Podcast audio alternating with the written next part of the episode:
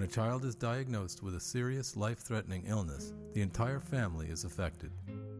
These stories from those families, especially when faced with challenging decisions, will move and inspire you. The parents are courageous and resilient in their determination to keep their family strong. Courageous Parents Network promotes their insights so that others may also find hope and strength. Welcome to the Courageous Parents Network podcast series.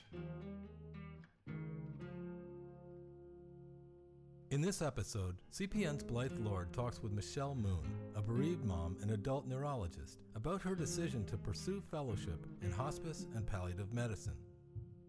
What about her experience with her daughter Juliana led to this career pivot? And how is it feeling for her as she nears the end of her fellowship and considers her future as a doctor while always honoring Juliana's life and legacy? I am really glad to be here with you, Michelle Moon. You are a adult neurologist and I think more importantly, the mother of two children, Alex, your son, and your daughter, Juliana, who you're going to tell us about.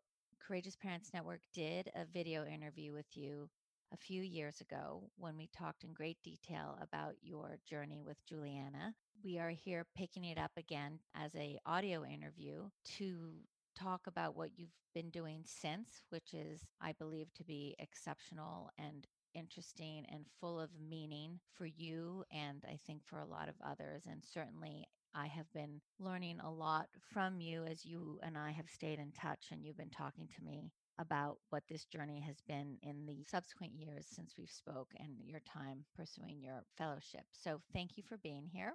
Thank you. For those who haven't seen your videos, if you could tell us about Juliana and what you would have people know about her life.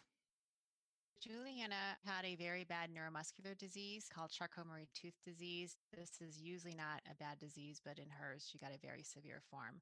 She ended up having respiratory issues and feeding issues. And to make a long story short, she died almost five years ago when she was five years old from the time she was about three, we were in and out of the hospital with respiratory infections, and she just got worse and worse.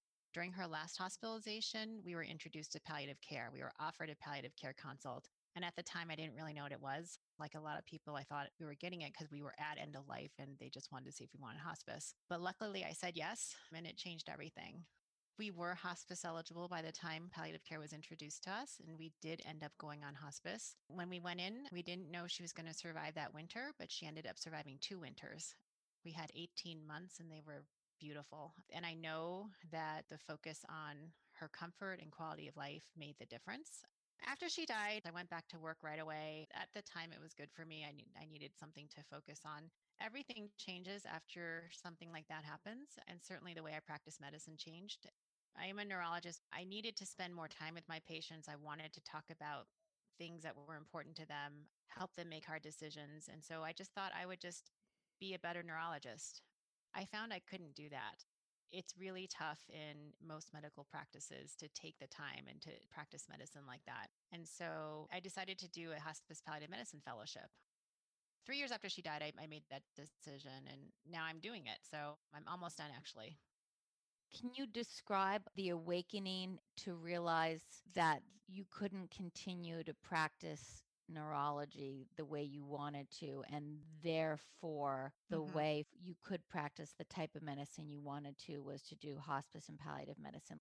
One of the big things is the amount of time you're able to spend with people. I was in a practice where it's 100% productivity, meaning you bill for each encounter. And we were able to choose how long we made our encounter. So I did make mine longer. I really did want to spend time with people. But the neurological patients that we see, I mean, they have things like dementia, they have Parkinson's disease, and even in a 45 minute new visit, which is kind of long by some standards, that's not a lot of time to get the diagnosis, give that diagnosis, and then just be there for them the pressure of just feeling like I had to see a certain number of patients and not having the time. When you're talking about these kind of things, I mean, it takes them a lot of time to process, sometimes in the office. I mean, of course, they can't process everything in the office, but they need time. And, you know, I didn't like the feeling of having to kind of move on to the next patient. I also found that I didn't have the language to have some of these conversations. It felt awkward sometimes, like I didn't know what to say. That's part of it too. I wanted formal training. What I was thinking as you were talking was that it wasn't just that you wanted more time, it's that you wanted to be having a different sort of conversation.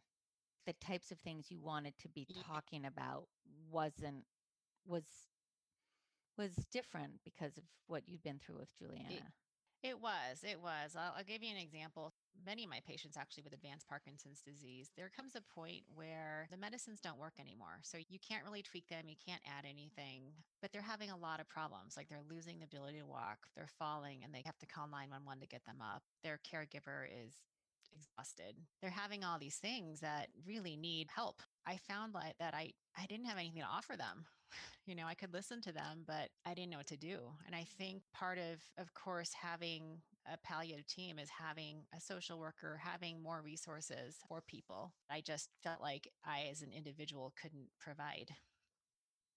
How much would you say of your decision to make this career pivot also had to do with Juliana's memory, Juliana's life?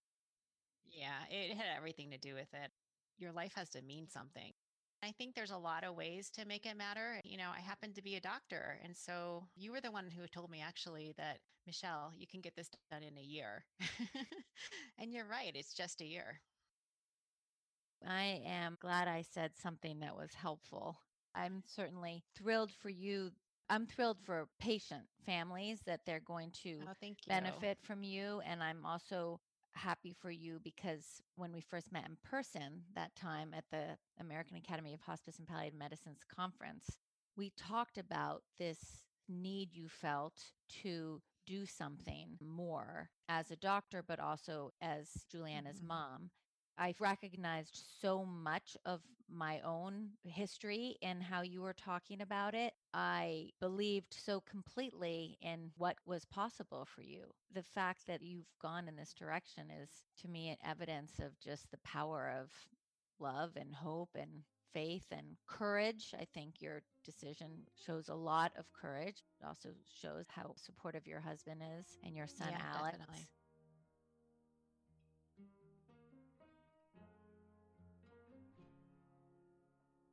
Michelle, how has that shift been for you? It's one thing to have the inspiration and the ambition to do it, it's another thing Mhm. to be doing it. What has Mhm. this year been like for you?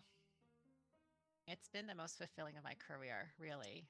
It doesn't feel like work a lot of the time. I kept on hearing, like, if you know you're doing the right thing, if it doesn't feel like work, you know, the hours aren't crazy. Doing neurology training, it's a whole different system. The hours are very different. So I think in general, palliative training is not, you know, you're not usually working like 80 hours a week or anything like that. The work is hard because it's emotional. You're walking with patients through really, really tough things. And so that's hard, but it's really, really fulfilling. It really is. Have you been reminded of moments of your time with Juliana as you've been working intentionally as a hospice and palliative medicine doctor? I haven't done my pediatrics yet. I haven't had that experience, but I think I relate to family members in some ways so much because I was a family member going through it. A lot of what we do is we have to get the whole story. We have to figure out not so much the diagnosis, it's how they got the diagnosis, what's going on in their life, and that kind of thing. And so I think I just have a greater appreciation for really imagining what this is like for a family who's going through an illness. And that's definitely because we went through it.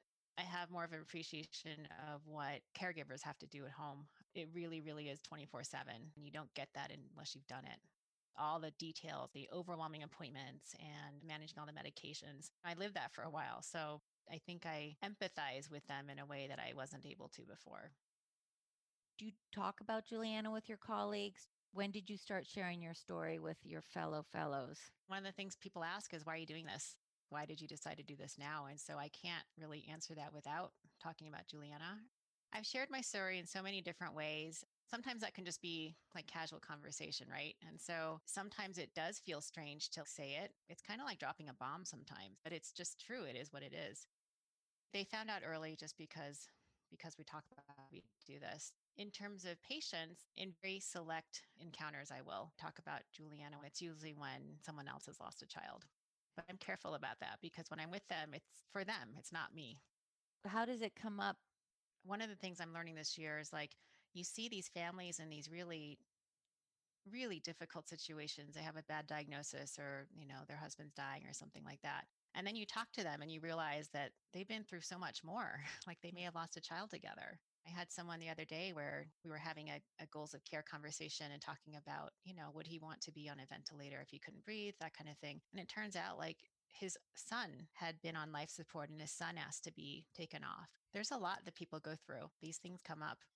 I remember when I was being trained to facilitate a grief support group for parents of children who had died. It was a fairly rigorous training put on by a wonderful group of people they said before you can work with people who are experiencing grief and loss, you have to acknowledge all of your own grief, all of your own losses, and really look at them and hold them and yes. think about them and make sure you have processed them to a place where you can be with other people's grief and loss and not have it trigger your own. That is so true. I had to do that too. I went back to work really quickly after Juliana died, and I needed it at the time. But about three to six months in, which is I hear from a lot of parents that it gets harder. It did get harder, and I needed to take time off, and it was hard to do. I finally ended up taking an FMLA leave of absence for three months, and that's when I really did what they call the grief work. I don't think I could do this without without having gone through that.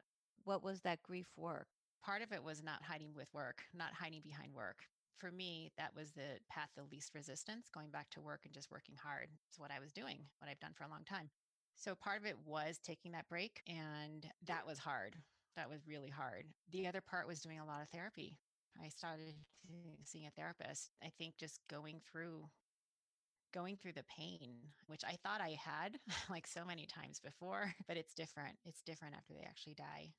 It was a lot of staying home. I think I painted a lot of rooms. I journaled a lot. I cried a lot. I did a lot of therapy. For me, I needed to take that time off of work because I would have never done those things if had I just been doing my my usual. Going through that also kind of solidified my feeling, my conviction that something had to change. And I think that's one of the things also that pushed me to make the break from work and do this fellowship the way I experienced it myself, and it sounds like you have your own version of this. I felt like I had a seed. Well, sometimes it's a seed and sometimes it's an egg, different analogies, but I felt like there was a seed inside of me and it was growing. And as long as I paid attention and took care and was doing the grief work and not turning away from thinking about it. And my husband, Charlie, was really instrumental in making sure we were talking about these things. But as long as I was doing that, it would keep growing. I just had faith, or I had to have faith. I was like, I'll believe it when I see it because who knew what was mm-hmm. coming? But I felt like something mm-hmm. wanted to happen, that the seed would turn into what it needed to be. Hearing you talk about your family medical leave time and doing that work to me is like you watering the seed or sitting on the egg, nurturing whatever needed to happen. And at the end of that time was your decision to pursue the fellowship. I think so. And it's funny because when you were talking about a seed and egg, I'm thinking fire. Like I feel like mm. it's a fire. and I think it's maybe because I'm more impatient. Using that analogy, like taking that time off, I think the fire was out of control. Mm. it wasn't helpful. It needs to be controlled. Say more about that. Why a fire? And if the fire analogy is still apt now, mm-hmm. what type of fire is it? Guess it depends on the day. I guess I see it as fire because I feel like it it's there. It's already there. And so something has to be done right now. That's the trick. You know something has to be done. You don't even know quite what it is. You have some ideas, but then it's not done now. And so it frustrates you. And then you then you start to wonder like, you know, am I doing enough? Am I doing what I'm supposed to be doing? I think that's what I mean when I say it's out of control. Ideally, it's contained and it's tended to.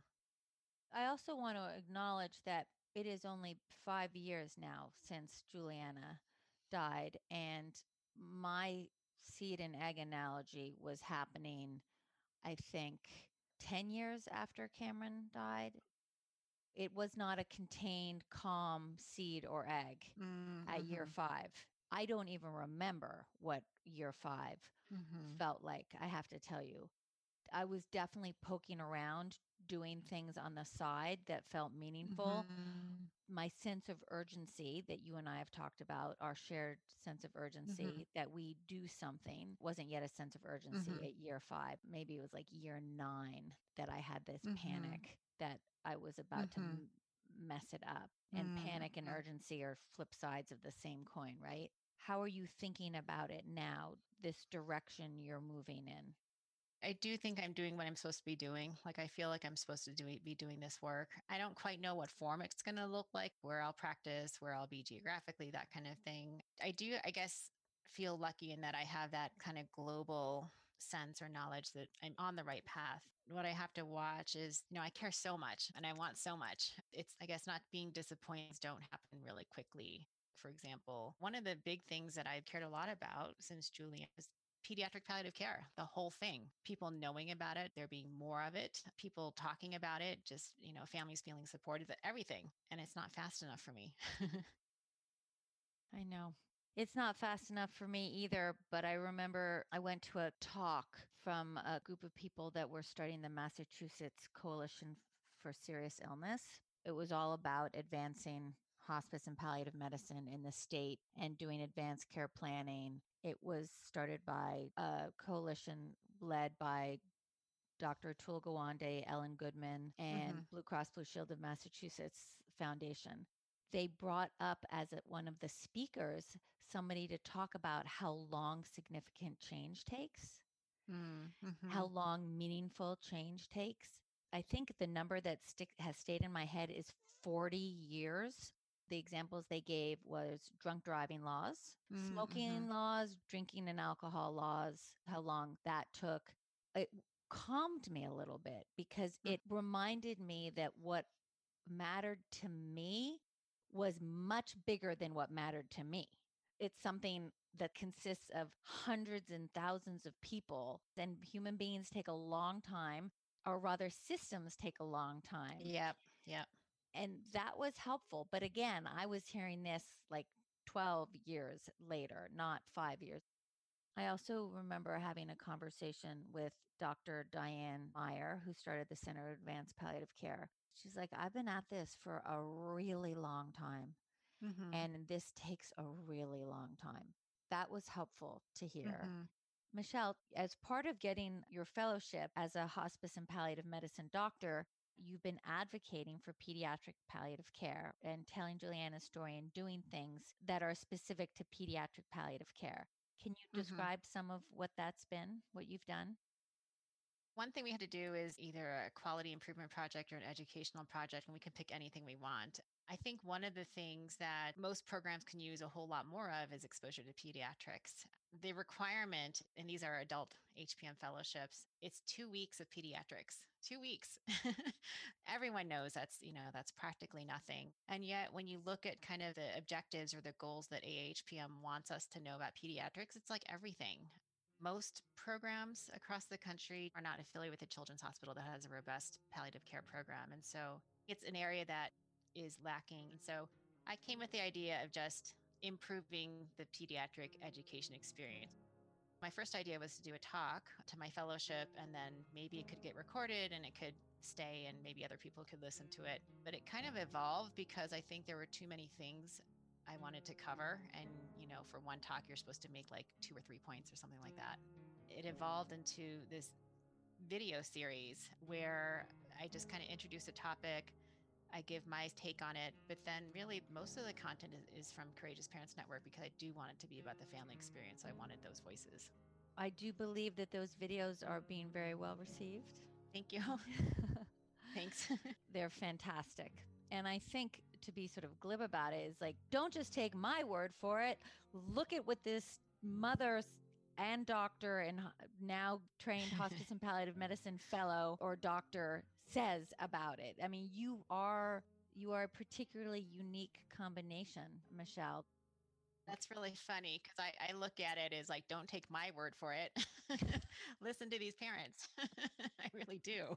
Your authority comes in the fact that you are both a parent who benefited, or you and your daughter and your family benefited from pediatric palliative care, and you're a doctor. You know, it's just so ironic that I am a doctor that she had a neurological illness. I mean, so sometimes I look at it and think that some something has to come out of this. Something has to come out of this. I may be the only one in the world that has this particular perspective. And so I guess that's why I wanted to make these videos. Michelle, what has been hardest for you about the fellowship? Have there been things that have been particularly challenging? Again, I haven't done my pediatric rotation yet, so I haven't had that experience of maybe meeting a family that's that hits too close to home.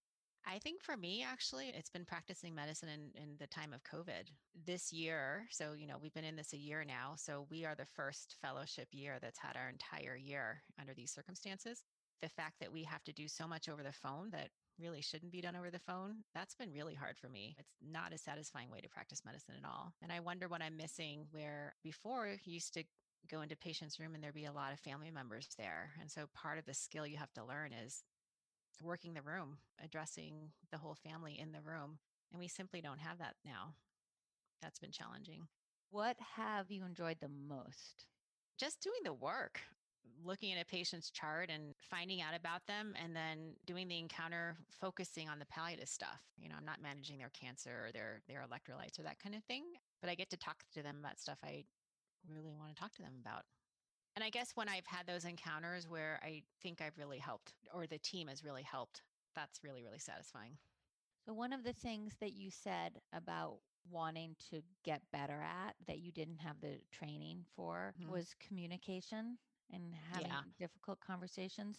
How do you teach that? How have they been teaching you that? I mean, there is some formal talks where you have like, you know, spikes or like these mnemonics what you're supposed to do kind of in order but i think the bulk of it is really they they just go with you you go to these encounters together and as the fellow you're the one who's leading it and then the attending or someone else steps in when you get stuck and then there's feedback afterwards I think being a mid career physician, there's obviously benefits to it because I've been talking to patients for a long time, but there are also disadvantages. Like, I think one of the first things, and still one of the hardest things that I have to undo is going for the code status first because that's our training. It's one of those things that when you when you admit someone in the ED or something like that, you have to get the code status because it's part of the order set. and with palliative, if you're doing that right, that should be the last thing or one of the last mm-hmm. things you talk about so that was one of my first the one of the th- first things that one of my attendings gave me feedback on was like doing the code status early. He said that it's the mark of a novice to ask about code status first. And that made a lot of sense to me um, when i thought about it because um, going back to our own experience with juliana the way i got asked code status was actually on a phone call in the parking lot before i went into work and it was okay. And the reason it was okay is because it had been preceded by a long series of conversations and a big care conference where we talked about all that and i felt like, like we were all on the same page and so when the icu doctor called and asked i didn't want to kill him. I mean it was and if can you imagine if if they had done that without all that? Like they just called and i had to like talk about my daughter's code stats before i went to work and so when he said that that that just totally clicked. It's like you can ask about that after you've gotten to know them, after you know what's important to them.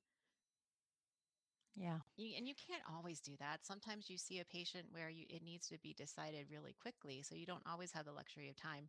I think you have that more in pediatrics, hopefully, because you're following patients for a, a longer time. But but yeah, that's the way it should be done. The transactional piece at the end, it's really all about the relationship. It is. And I think in medicine we we get we get caught up in paperwork like like getting a code status, getting an advance directive signed, and that kind of thing. But even if you don't get that, I think having the conversation, knowing what's important to them, and being able to document that in a note that helps. Yeah. That helps, you know, future doctors when when the patient comes in again, that that kind of thing, and that's more important my impression is that getting trained in medicine, like a lot of other high intensity, high risk professions, there are checklists. Is there a checklist for palliative care?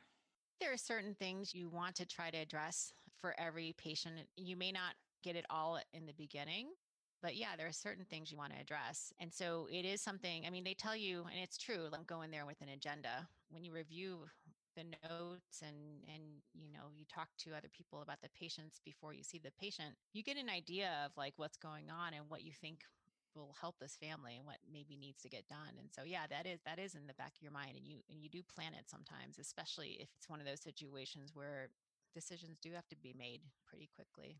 Because you sit at the intersection of being a doctor and being a parent who's been through this what do you want pediatricians to know about the family experience?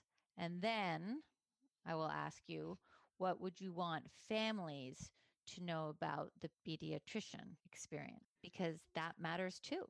Yeah. Okay. So I guess what I would want pediatricians to know about families is that as hard as it looks, it's even worse than what you're imagining.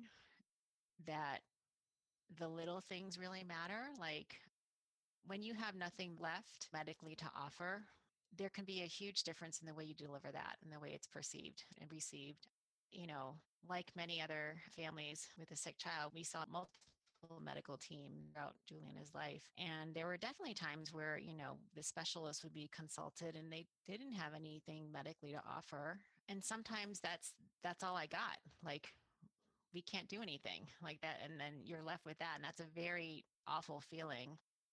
On the other hand, I've had other medical specialists where they too could not offer anything medically, but way sit with you the way they you can just tell that their heart goes out to you they take time and it can just be a few more minutes. It feels very different.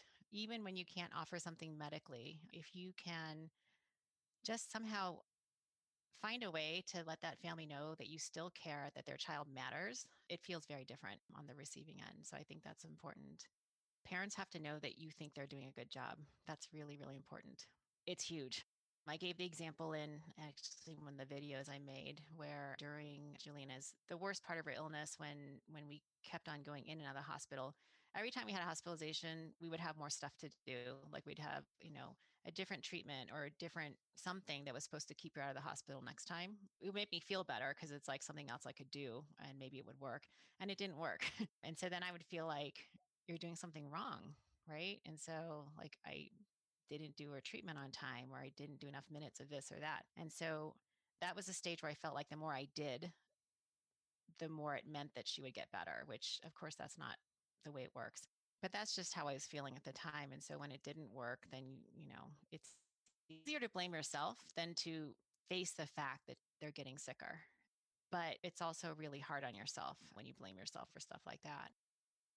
During that last hospitalization, one of our doctors just said, I read in the chart, you know, her sats went down to the 60s while you're doing this treatment. We know how hard you're working. And those words, I mean, it was so profound, like how much better that made me feel. Like all of a sudden, I felt like, oh, we're on the same side. Like they get, they get how hard it is. I mean, they don't get it because they're not there, but they acknowledge how hard it is. And that just, it changed so much. I try to do that now. When I see families who are struggling, the caregiver needs to know that they're doing a good job. So yeah. I think probably that's the most important stuff I would have doctors know about patients. What I love about that, Michelle, in addition to the fact that resonates as mm-hmm. truth to me, is that that's language, that's communication, that's connecting. That's not learning mm-hmm. a new fancy skill that's hard and requires 10,000 touches to get yep. good at. That's just, in some ways, that's just kindness right? Yeah. We, we yeah, can do people that. don't have to be taught that. yeah. Yeah. This kind of training, this palliative training on end of life and how to be there for families, I think it's changing, but it when I was training, it was definitely not part of the curriculum. So I know it sounds mm. awful and it shouldn't be that way. And I'll speak for myself. Like, you know, I didn't have formal training in that kind of thing when I was doing neurology and even when I was doing pediatric neurology, because we have to do some pediatric neurology in training. I didn't necessarily have the example of people who had that training either. I mean, I, didn't. And so I think part of it, there is a, a lack of training. And I do think that's getting a little bit better because I know that they're introducing that in curriculum more at the medical student level now. But the culture is not what many of us would hope it is. I think that's changing. The way we have to practice medicine now. And we, you know, this is in the news, like the way doctors have to practice medicine, there's huge rates of burnout, less job satisfaction. And I and I feel bad even talking about that to families who are in situation when their child is really, really sick because it's much harder being on that end for sure. But doctors are really, really stretched and it is hard to practice. The system is just not set up so you can practice that medicine that I ended up wanting to practice. There's a lot of forces and just regulations and just things that that make it hard to practice in a way that is always patient centered, I guess.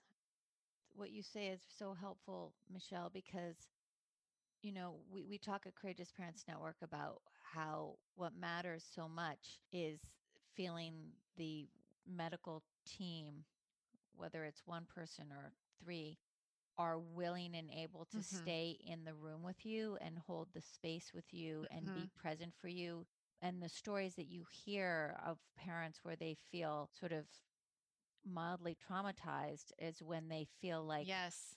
there wasn't that willingness to stay or be or or be Absolutely. or connect that the empathy was not present in that moment and i think hmm what i hear you saying is that it's because it's a lack of training I have memories of training where I know I was involved in situations where it was not a good experience for the patient. And, you know, sometimes it was something I didn't say or do.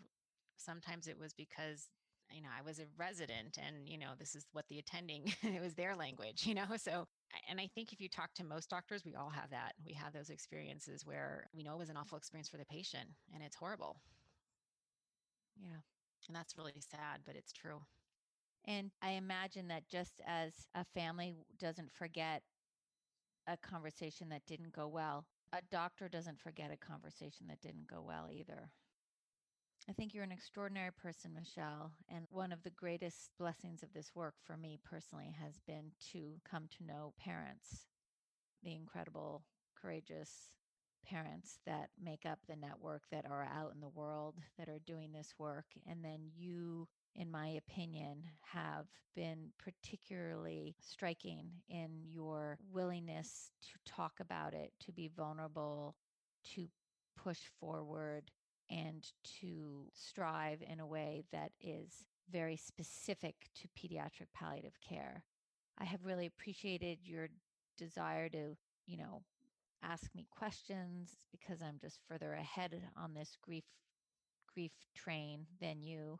And that friendship that you and I have has been very, very helpful to me because while one could say, I'm helping Oh. you more obviously just because I'm ahead of you, you have helped me just as much because the parent in me sees the parent in you and it takes me mm. back in ways that are good and important.